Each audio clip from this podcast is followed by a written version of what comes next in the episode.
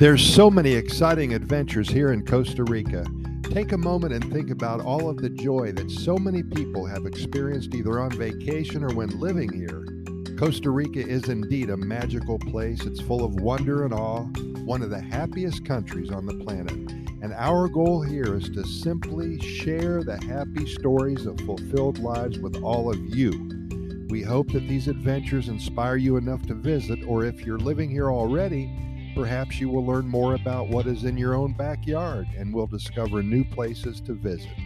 We'd love to hear from you as well. If you have anything to share, please contact us at Costa Rica Good News at gmail.com. That's Costa Rica Good News at gmail.com. Perhaps your story will benefit many and bring joy and jubilation to the total strangers among us.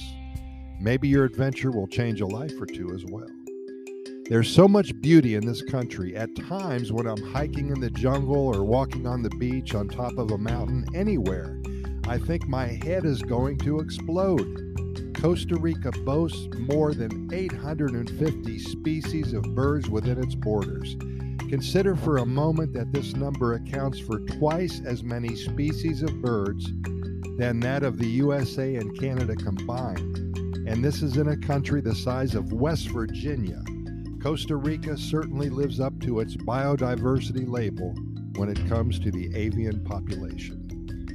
Of the over 400 types of parrots, the scarlet macaw is the largest, with a wingspan of just over three feet and a total length of up to three and a half feet. They sure do make a statement when they fly.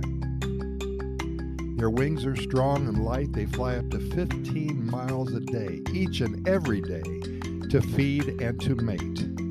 They can live up to a ripe old age of 80 years old in the wild. In free flight, they can reach speeds of up to 35 miles an hour. Another interesting fact is that the scarlet macaws keep the same mate for life. Divorce is definitely not in their vocabulary. Many wonder why the scarlet macaw is so colorful. They are native to the Central and South American jungles where colorful fruits and flowers and berries grow in abundance. In their natural habitat, they are totally camouflaged and very safe from their predators. Larger birds of prey, monkeys, snakes, and big jungle cats are some of the macaw's main predators, but if they can't see them, they can't eat them. Actually, the main predator of a scarlet macaw is man. The rise of deforestation has seen a devastating decline in the scarlet macaw population in many parts of the world. This is only the start of something magical. Stay tuned. We have so much more to share with you.